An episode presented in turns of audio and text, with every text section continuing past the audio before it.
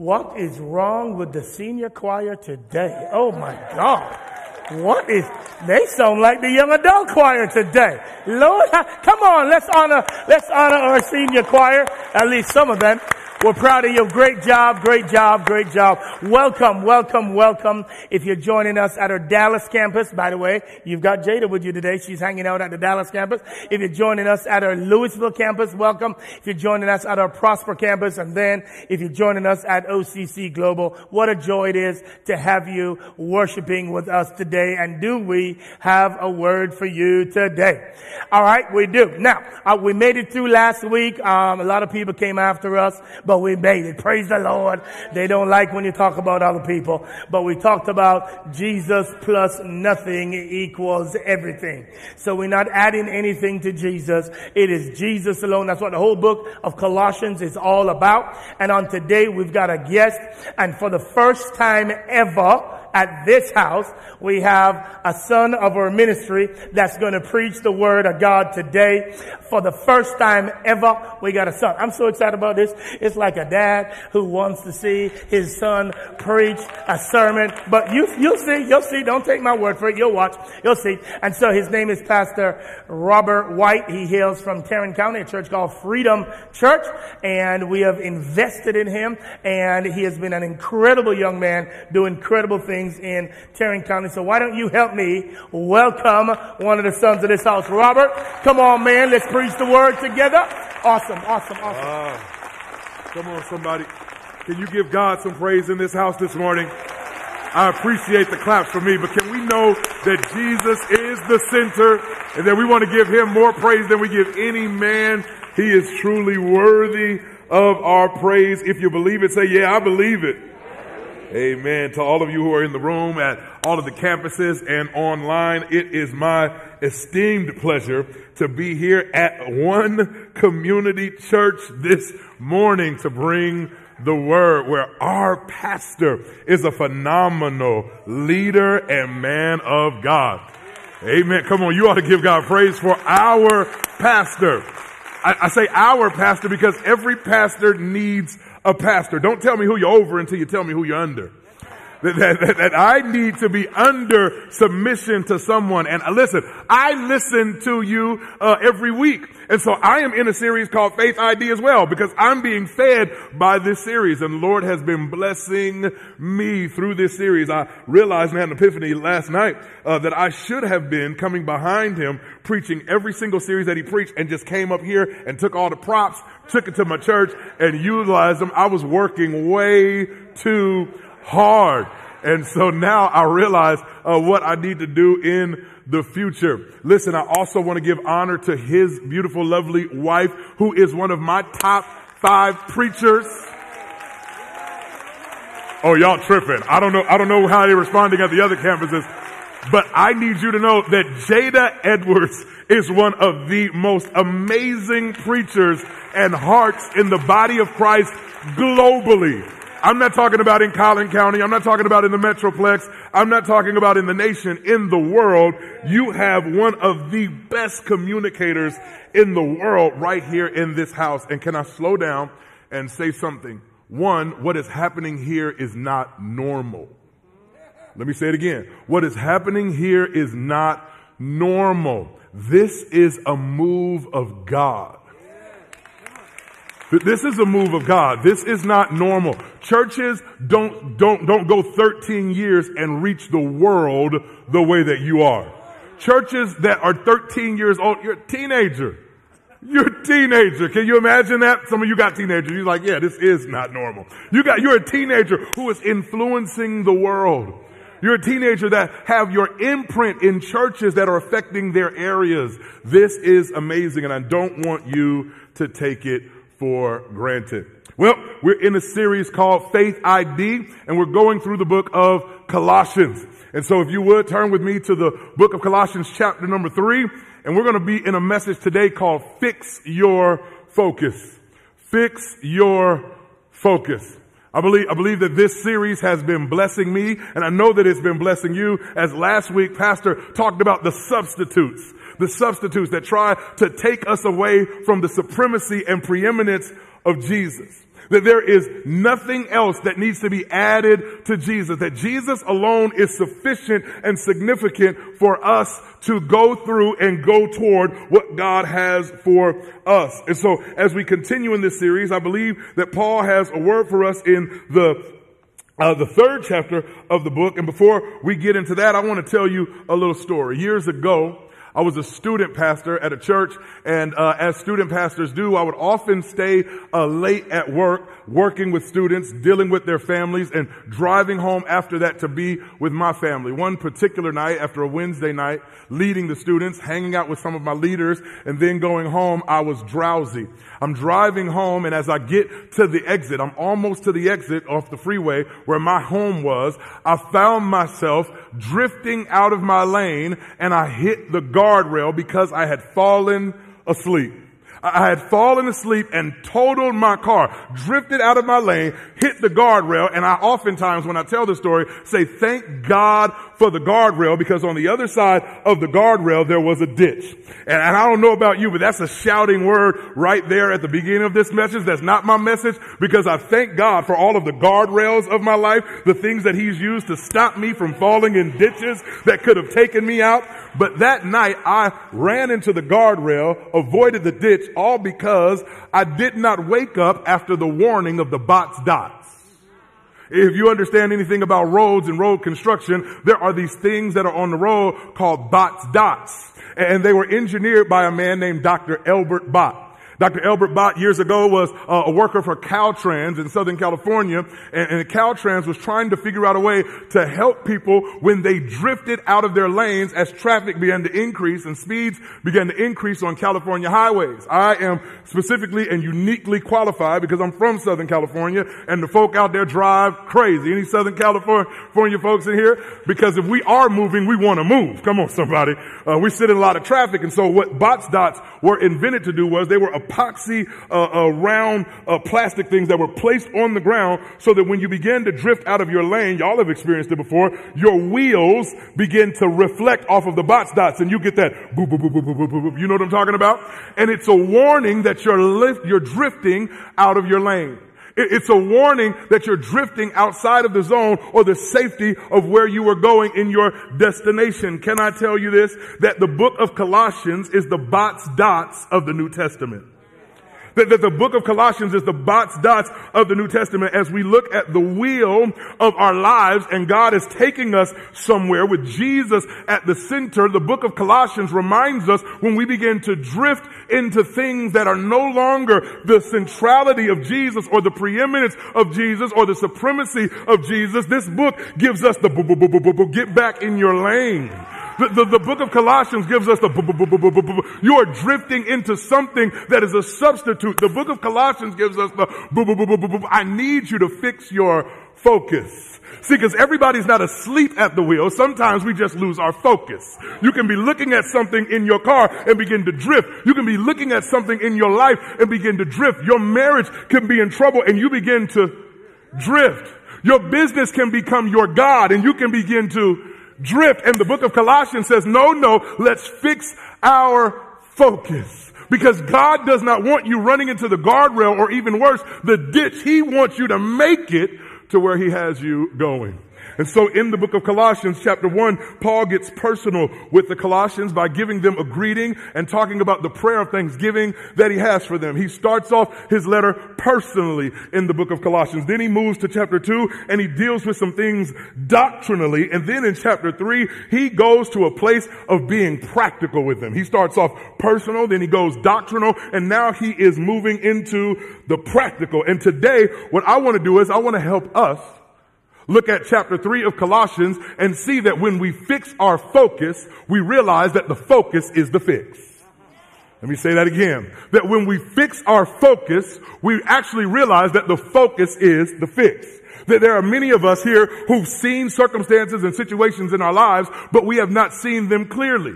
And the answer was right in front of you. But because you did not have your focus fixed, you missed what God was trying to do. And so as we look at Jesus in Colossians chapter number three, I want you to fix your focus on Him. Spoiler alert. I want you to fix your focus on Jesus and realize that the focus is the thing that's going to fix those things that are broken in your life. The focus is the fix. So I got three things uh, that I want to give you that will be fixed when you fix your focus on Jesus. The first one that will happen is you will fix your algorithm. You, you'll fix your algorithm. If you're taking notes, write that down. Here is what it says in Colossians chapter 3, verses 1 through 4. If then you have been raised with Christ, seek the things that are above where Christ is, seated at the right hand of God. Set your minds on things that are above, not on things that are on earth. For you have died and your life is hidden with Christ in God. When Christ, who is your life appears, then you also will appear with him in glory.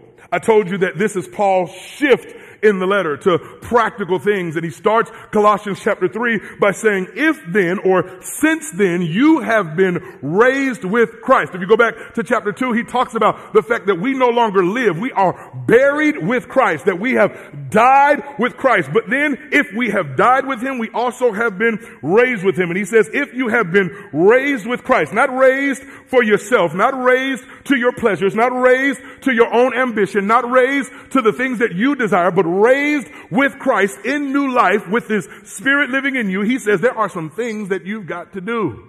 I need you to get this, that the Bible was not written for you to have just information and inspiration, but there are some practical behaviors that come after your belief. There are some things that you've got to do as a result of what it is that you know. Uh, the old folks say, if you know better, you do better. And the problem with many Christians is that we come to church and we gain information and we say, preach, preacher, and you're doing a good job, and we leave here and not do what it is that we've learned. So Paul says, I want to give you a personal understanding of who Jesus is. I want to take you through some doctrinal uh, issues about what Jesus has done. And now I want you to know that because he's done something, you've got to do something. He says, since then you've been raised with Christ. I need you to fix your focus. He says, since then, you've been raised with Christ, the one who is supreme and sufficient. I need you to do something about it. See, effective communicators, one of the things that I've learned over the years, they, they, they, after they give you the know what, they take you to a so what and then a now what. An effective communicator will take you from a know what, you need to know something, to a so what, why does it mean something, and then a now what, what do you do about it? And so Paul takes them to the so what and the now what in this particular text. He says the results of your faith should show up in your focus. Since then you have been raised with Christ.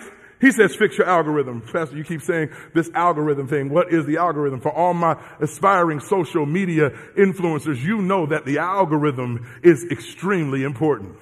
You're going to act like you weren't trying to get some likes and shares on your Instagram post last week. I get it. The algorithm is super important. See, it is the algorithm that presents to you what it is that you like. It is, it is what you get. It is what you, it's what feeds you your desires. When, when you're looking at social media, the algorithm is what presents to you, uh, uh, what it is that you have curated for your life. What you get on your social media is not what you find, it's what you focus on.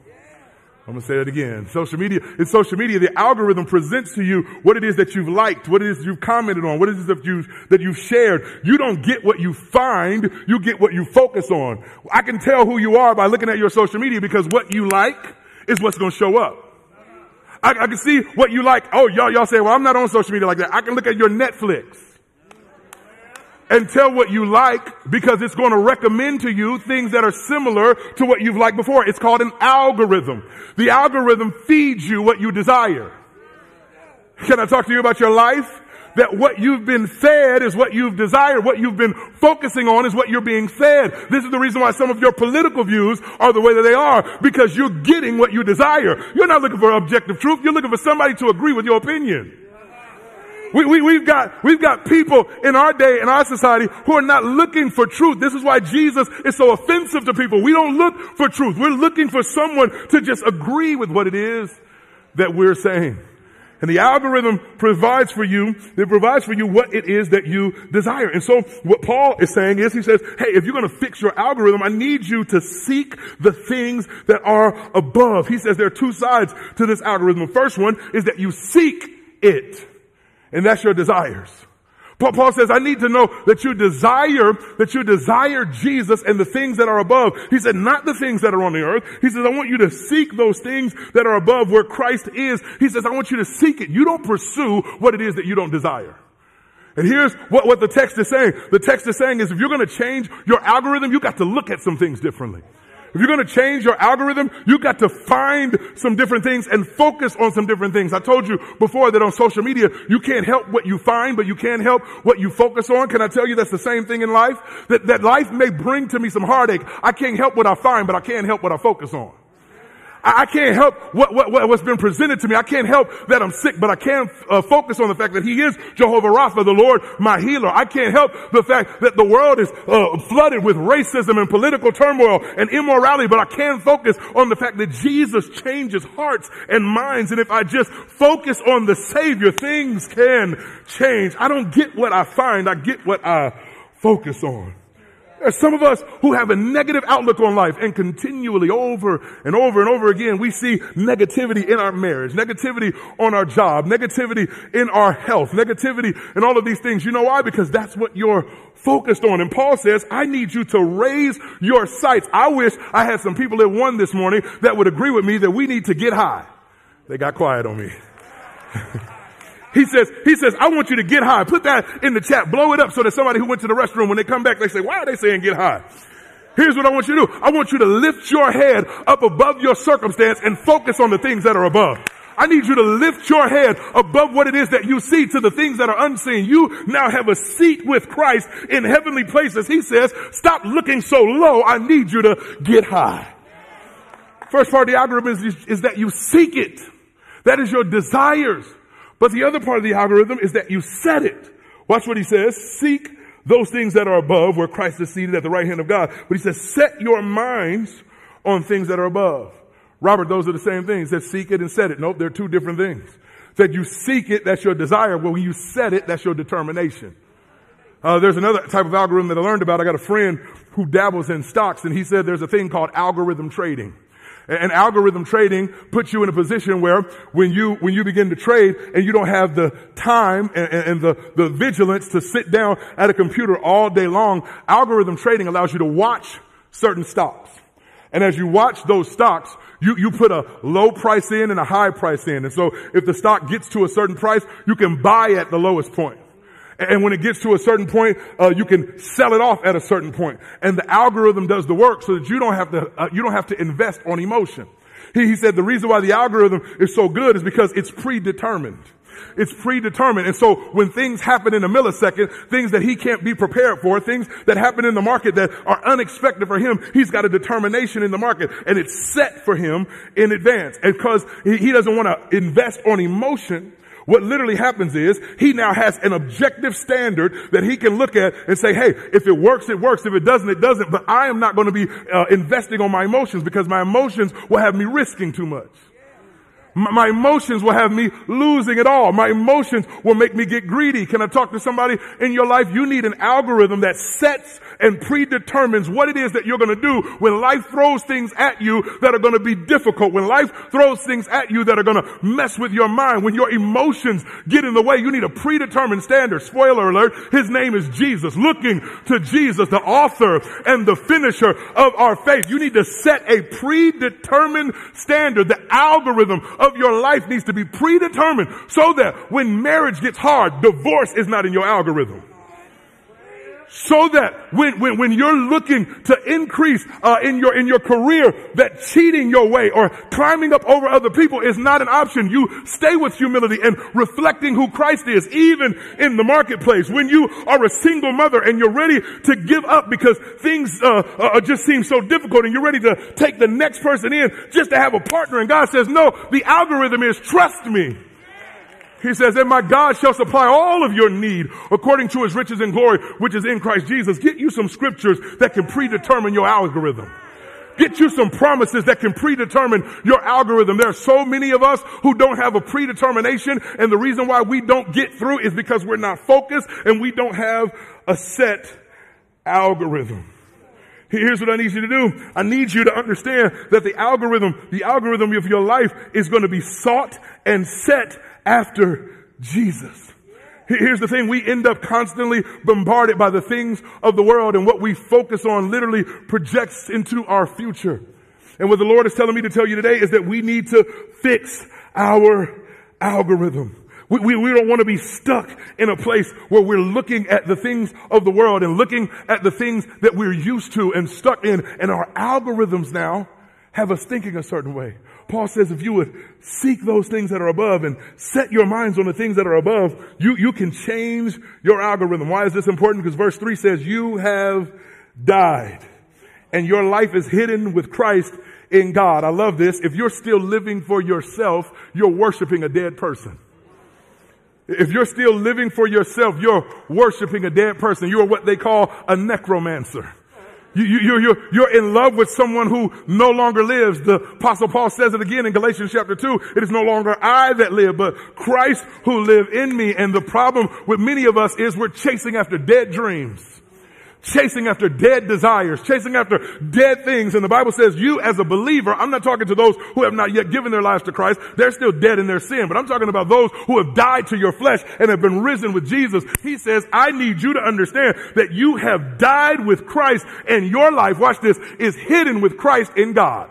Woo, I love that because now I'm in a divine witness protection program that when the enemy comes back to me, trying to remind me of my old algorithms, when he comes back to me, trying to present to me things that I used to like, share, and comment on, when he comes back to me, trying to show me how I used to think, I'm hidden with Christ in God. When the enemy tries to describe for me my past and tries to make me feel guilty and shame about what I used to do, how I used to think, and where I used to be, I am hidden with Christ in God. When my flesh tries to show up and drive me back to places that cause me to step outside of the will, purposes, and promises of God. I'm hidden with Christ in God. The problem with us is we want to be so recognized, we don't want to be hidden. Every, everybody wants to be recognized. Everybody wants acknowledgement. And so we don't like being hidden. But I'm telling you, the safest place in the world is to be hidden with Christ in God. First thing that we do is when we fix our focus, the focus is the fix. It'll fix your algorithm. Number two, though, it'll also help you fix your appetite. It'll help you fix your appetite. Uh, Colossians chapter 3, verses 5 through 10 says this Put to death, therefore, what is earthly in you. Now, now I want to pause right there at my, my, my Bible. There's a colon there. I'm going to pause at the colon, and I want to say this. I'm going to read a list. This is not my list. Y'all don't go home and say that man came in there and whooped me upside my. I did not do this. Paul wrote this. I'm a divine parrot. I'm just repeating what it says. Here's my list. Put to death, therefore, what is earthly in you. Sexual immorality, impurity, passion, evil desire, and covetousness, which is idolatry. On account of these, the wrath of God is coming. In these you too once walked. You were living in them. But now you must put them all away. Here it is, another list. Anger, wrath, malice, slander, and obscene talk from your, your mouth. You know what I love about this list? Paul goes for the gusto the first time and he talks about sexual sin and passion and evil desires. And there's somebody in the background saying, mm, yes, get them, Paul. Get them.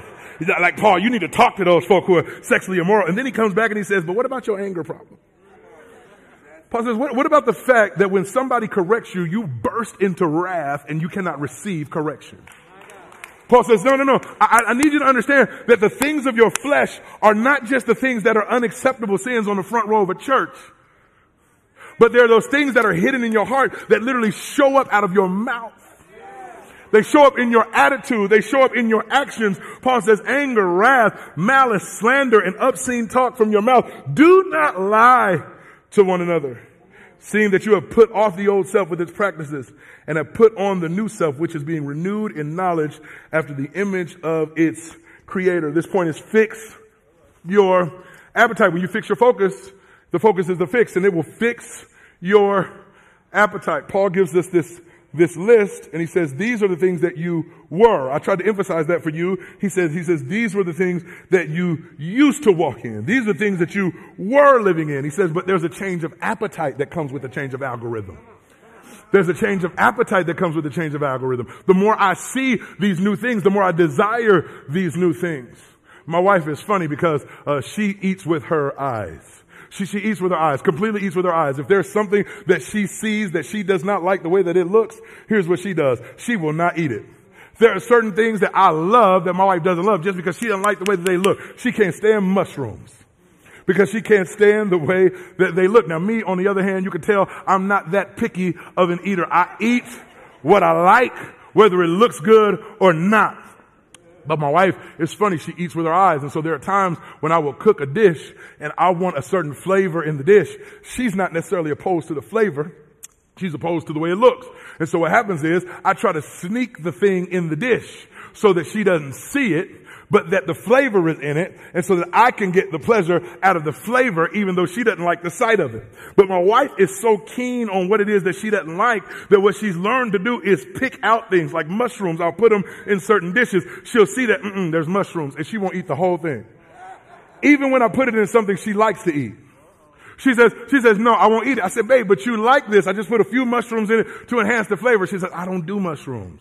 Because what I love about what my wife has done, and I got to adopt it for my spiritual life, is that she's learned to be disgusted by the things that she does not desire, even when it's disguised in something that she desires. I'm going to say that again. She's learned to be disgusted by certain things, even when it's disguised in what she desires. That the enemy has been cleverly placing things that are death to you in things that you desire. But because your appetites are messed up, you look and you miss it. You're so excited about what the meal is that the enemy has placed in front of you. You're so excited about the profit that you miss the ethic. You're so excited uh, about the opportunity that you miss prayer. You're so excited about whatever that thing might be. And here's what the Lord says. He says, be careful because the enemy is disguising some things that should disgust you and some things that you desire. And here's what the Lord has told me to tell you. You got to change the way that you see the things of the flesh. Paul gives us this list of things that he lays out in this text. I'm not going to go one by one through them. I know y'all were scared. I'm not going to go one by one through them, but I do want you to see that these things that Paul lists have got to look like rotting fruit to you now. These things that Paul lists have got to look like poisonous fruit to you. You need to understand that the change of algorithm should lead to a change of appetite. These things that, that, that, that are happening to you, God is not opposed to your hunger. He's just opposed to how you're fulfilling them because of your appetite. And what he wants to do is he wants to fix your appetite. And here's what Paul says. Here's what Paul says. Paul says you can't be cute with this stuff anymore. He says you can't, you can't be saying stuff like, this is just my guilty pleasure. That's too cute. You, you see what the text says? The text says, put it to death. Woo! I get a little aggressive sometimes. You can tell that I get a little excited. And here's, here's what I saw when I saw this text. Paul goes in like a, like a, like a soldier on the movie Troy or Gladiator or the 300. He pulls out his sword and says, every sin that's coming, I'm going to cut its head off. Ooh, that's a little aggressive for some of you. Let me, let me back up. I, I, believe that Paul is reminding us that the Christian walk is not a playground, it's a battleground. And the enemy, watch this, is putting things in your appetite that will eventually kill you. And so Paul says in this instance, it's kill or be killed. This is a survival tactic. It's kill or be killed. The sin that's trying to destroy you, the sin that's trying to kill you, the things of the flesh that you say is just your personality try to destroy your advancement. Some of us, some of us don't even realize that we can't even get ahead in our careers because of these things. We, we can't get ahead in our marriages because of these things. These are the things that are keeping us from seeing ourselves the way that God has seen us. And Paul says, it's killing you. Not maybe physically, but it's killing your destiny. Maybe, maybe not physically, but it's killing you emotionally.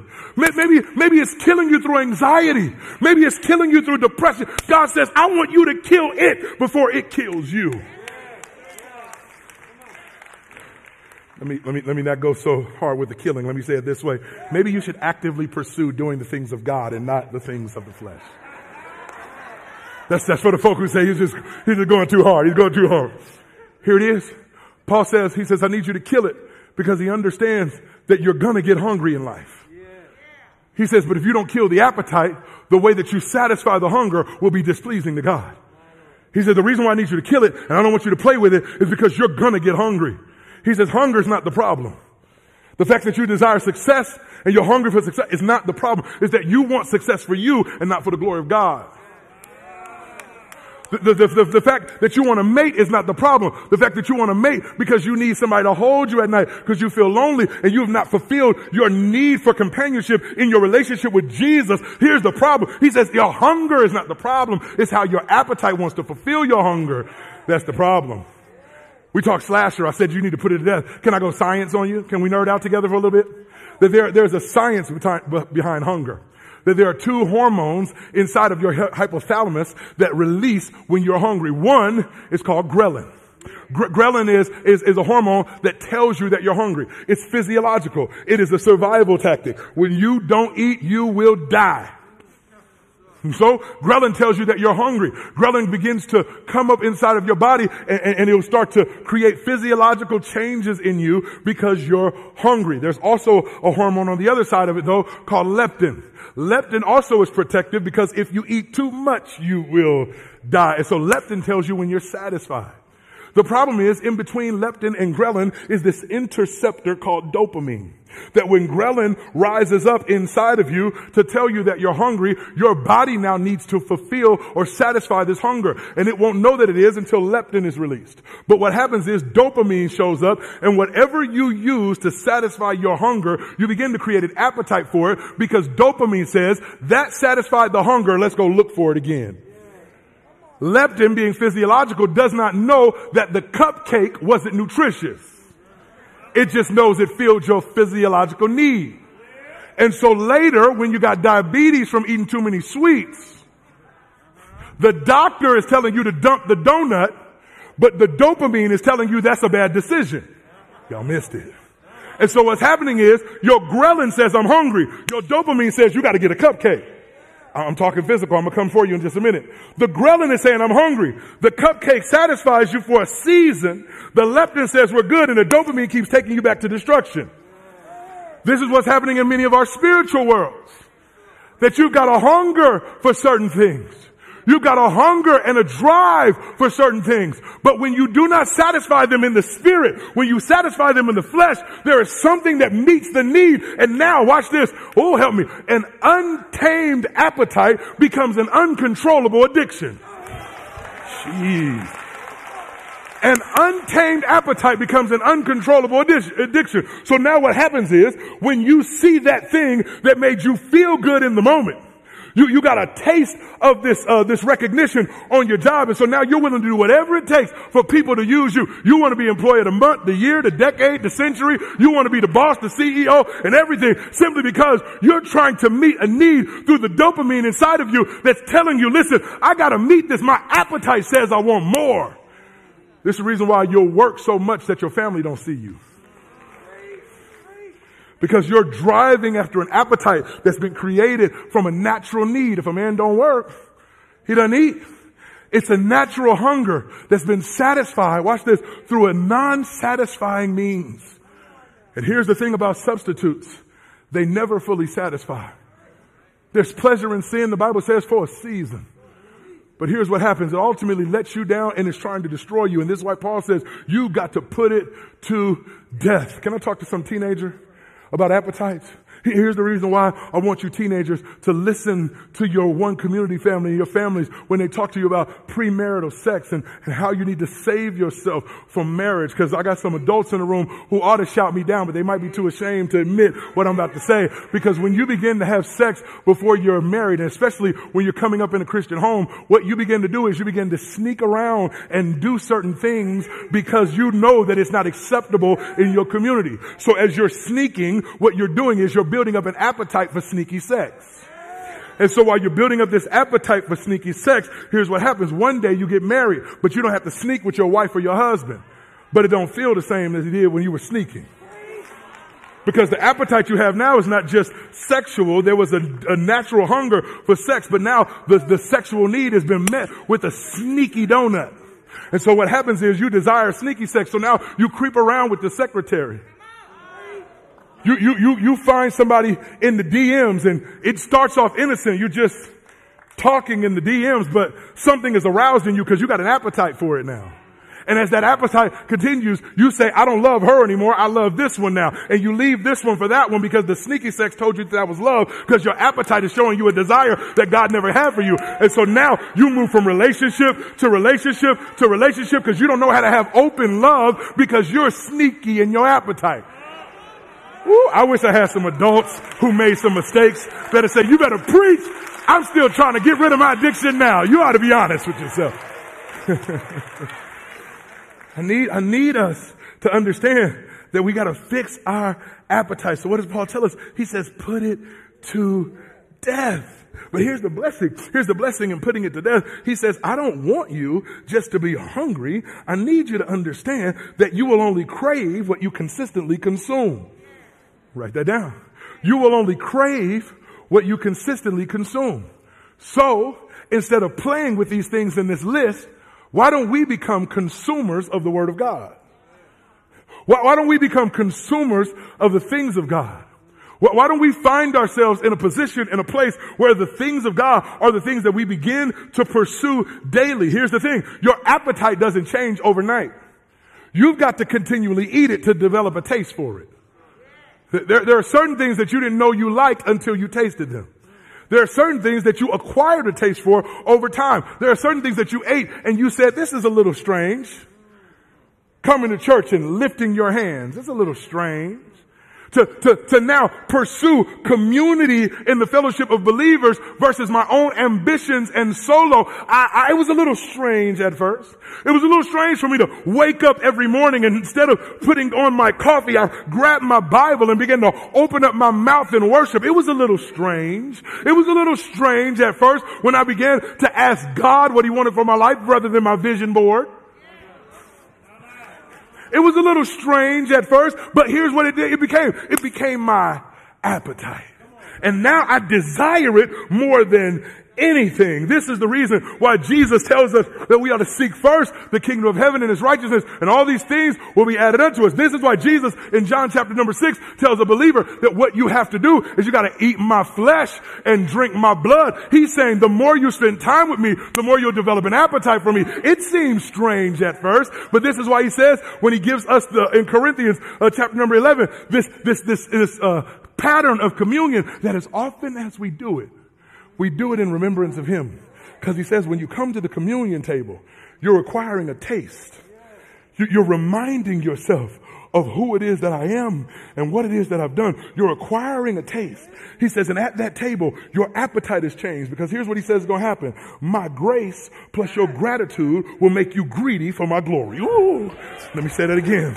He says the appetite that I'm trying to desire, to trying to develop in you is that my grace, the fact that I died for you when you were undeserving, the fact that I stepped in for you when you should have died for yourself, the fact that I gave you my life in exchange for your life, plus your gratitude. Every time you eat that bread and drink that cup, to be something that happens on the inside of you that makes you grateful. And your, your gratitude plus his grace ought to make you greedy for his glory. Your attitude should be, I can't get glory for myself. I can no longer live for myself. I can no longer pursue the things of my flesh. His grace plus my gratitude makes me greedy for his glory.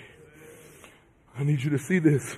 Christ, Christ, Christ consumed the poisonous food and fruit of sin so that you wouldn't have to. The Bible says in 1 Corinthians chapter 5, over 2 Corinthians chapter 5 verse 21, that he who knew no sin became sin so that we might become the righteousness of God in Christ Jesus. What, what did Christ do? He did a divine role reversal. If you understand in antiquity, kings would sit on thrones and when they would bring him a drink in his chalice, there was a cupbearer who sat next to the king and the cupbearer would drink out of the cup first to make sure that there was no poison in it so that the king could live. The king was so important that they were willing to let someone die drinking the poison of the enemy before it got to the king. Jesus being king reversed the role, sat in the seat of the cupbearer while you uh, sat in the place of the protected and Jesus drank the cup of sin, died in your place so that you would not have to eat this fruit. He says, why do you have an appetite for something that I took away? He says, I'm protecting you from this poison. I need you to turn. So here we go. First things first, You got to fix your algorithm when you fix your focus. You will fix your appetite when you fix your focus. And last but not least, you will fix your attire. Verse 12 says, put on then as God's chosen ones, holy and beloved, compassionate hearts, kindness, humility, meekness and patience, bearing with one another. And if one has a complaint against another, forgiving each other as the Lord has forgiven you. And you also, uh, also, also you must forgive. Above all, above all these, put on love, which binds everything together in perfect harmony. He says the last thing that it will do is you fix your focus, it'll fix your attire. He, tells them that they need to put on some things, but before he even tells you what to put on, he says, I want you to put it on as God's chosen ones. I believe that when I started this message and I started talking about changing your algorithm and changing your appetites, the enemy began to shame you right away. There are certain people who began to think about their past and saying, well, I do have an appetite for this or that. That I am stuck in this place or that. My mindset is here. And the enemy starts saying, that's why you don't go to church. That's why you can't invite your buddy down the way. That's why you can't do it because they're going to talk about your sin. They're going to deal with your issues. Accountability and shame are not the same thing. What, what, what, thank you for that little clap over there. I appreciate it. Here's what, here's what the Bible says. The Bible says Paul is giving you some accountability in verses 5 through 10. He's saying that this is not who you are, but I love how he opens up this next section. He says, I want to remind you of who you now are in Christ. He says, I want to show you that you are chosen in God. I want to show you that you are holy and beloved that you are set apart and adored, that you are appreciated and affirmed, that you have value. He says all those other things devalue you. What Christ is trying to do is present you valuable. And there are many of us who, who, who have gotten stuck in our old appetites because we have body dysmorphic disorder in the spirit. What's body dysmorphic disorder? Let me see if I can help you understand it. Body dysmorphic disorder is when you focus on an area of your life that is messed up and you obsess over it rather than seeing yourself the way the rest of the world sees you. There are people who obsess over their nose or their stomach or their arms or something of that nature. And every time they're in the mirror, they're focused on the flaw. They're so focused on the flaw, they cannot see who they really are. Everyone else can encourage them and share with them who they are, but they're missing it because they've got body dysmorphic disorder. And I think that's what happens in our spiritual world. We come to church and we hear a message of accountability and we instantly lock in on our sin. And the spiritual body dysmorphic disorder causes us not to see who God is making us or who God has created us to be, but we see who we used to be. And Paul says, I'm going to heal you right now of this body dysmorphic disorder. And I want you to understand you are chosen as God's holy and beloved. I can speak as a qualified person on body dysmorphic disorder. Recently, I lost 120 pounds. No, no, I'm like Pastor Conway. I ain't said it for you to clap. Don't clap. Don't clap. Here it is. Here it is. I say that to say that I understand what it's like to walk into a store where my wife shops and then look at some outfit that they got in the men's section and say, "Ooh, that looks good," but I'm too big for that. And then my wife says to me, hey, why don't you try it? They might have your size. Then I start trying them on and things are different. Now the problem is, as I lost the weight, I also needed to change my attire.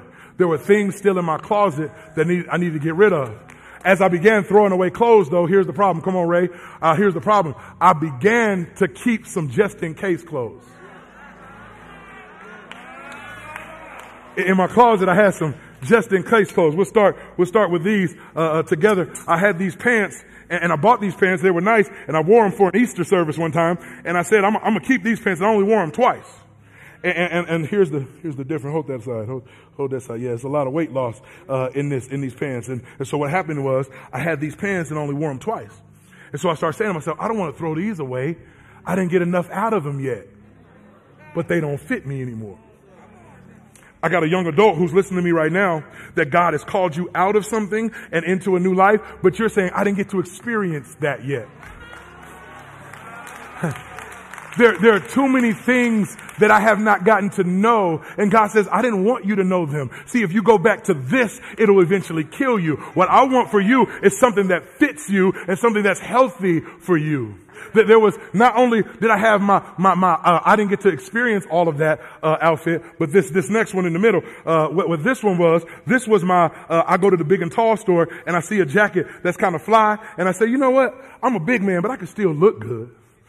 So I put this jacket on, and when I went out, I felt good because it was it was a nice outfit. But now I keep it because it's sentimentally valuable to me. That I, that I look back and I say, this this was the one that I enjoyed. This Th- this was the one I don't want to let go of because of the memories.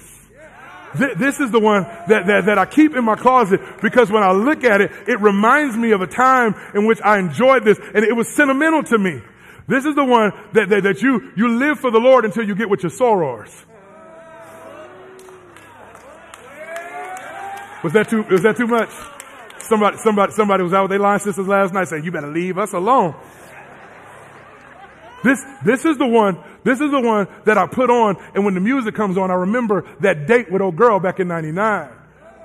This is that sin that I keep in the back of my closet just for the memories, you know, because I'm holy, but I ain't that holy. I, I want to prove that there's some things in my past that keep me cool. That's, that's that, that's that middle jacket. And then here's this, la- this, this, this, this one right here. This is my, this is my just in case it don't work out. This, this is my just in case it don't work out jacket. If you ever lost some weight, you know what this one is. You know what this one is. This is the one that says, if I throw everything out and then I go back because this diet didn't work, this weight loss didn't work, this stuff didn't work, I gotta have something I can wear in my closet. This is the people who go back to the wheel when Jesus doesn't do for them what they wanted from him. This is the people who go back to the substitutes rather, not the wheel. They go back to the substitutes. They go back to the substitutes. They go back to the substitutes and they say, well, well, just in case Jesus doesn't come through, I got a little sage in the closet. just in case Jesus doesn't come through, I'm gonna keep a little black cult religion with me, just in case I gotta argue on Facebook and Jesus don't come through. I got, I got, I got a just enough, just enough stuff that I go back to. And, and, and just in case Jesus didn't answer, well, Jesus not going to build the business the way that I want, then I'm going to go back to what I used to do.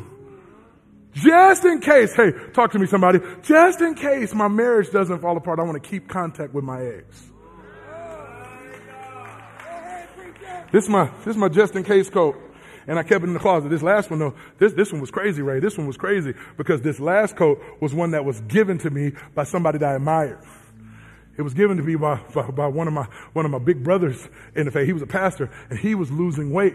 And so he got rid of some stuff out of his closet. You got to be careful that people will move on and pass on to you what they've moved on from.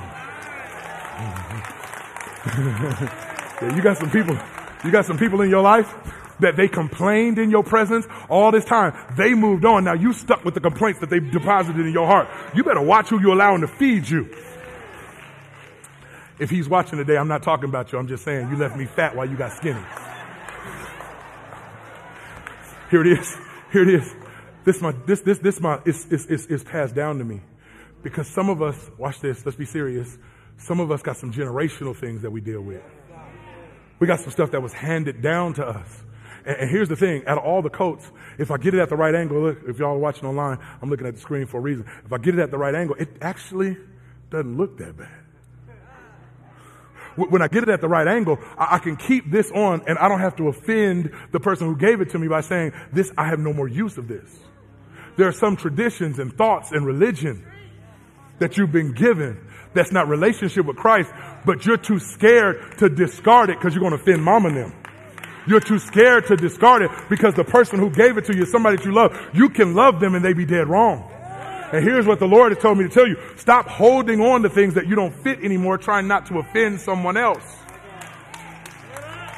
Here, here's the problem. Here's the problem with this coat. It looks good at the right angle, but it represents where I am and not where I'm going. Because if I stayed here, it could be halfway decent. But because I'm still making progress, this thing is going to get worse as time goes on. And what the Lord says, you, you better discard it now before it gets bad. This represents those who want to stay stagnant with Jesus. That you're okay with coming to church on a weekend and lifting up your hands. Our God is awesome. But you don't reflect that in your life. That when God calls you to serve, He's not awesome enough to rearrange your schedule. Here's what the Lord told me to tell you. We got to take off all of this stuff that doesn't fit and put back on the things that he has tailor made for us. What are the things that he tailor made? Let's just close in the scripture. Verse 12 says, put on as God's chosen ones, holy and beloved, compassionate hearts, kindness, humility, meekness, and patience. Watch, bearing with one another, and if one has a complaint against another, forgiving each other as the Lord has forgiven you, so you also must forgive. It's a requirement that you put on forgiveness. I, I was looking at how do you start your wardrobe from scratch, and they said there are some basic things you need in your wardrobe.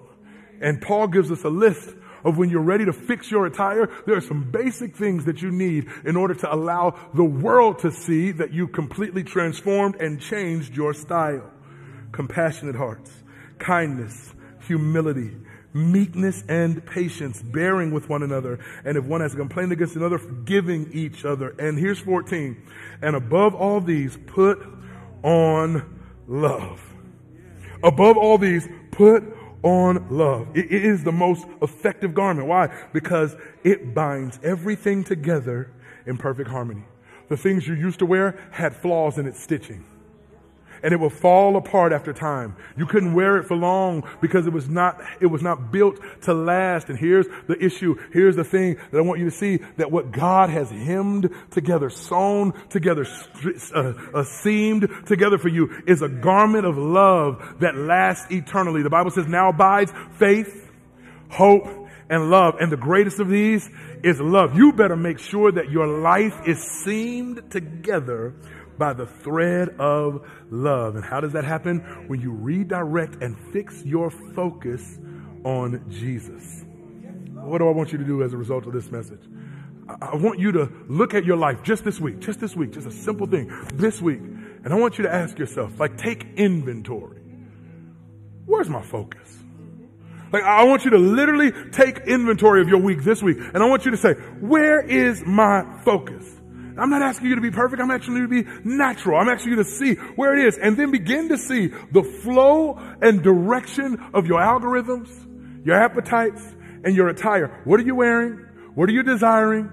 And what are you seeing as a result of your focus? And once you realize that Jesus is not the center of your focus and your life, I need you to rearrange everything. Fix your focus so that your focus can be your fix. Father, we thank you for your word.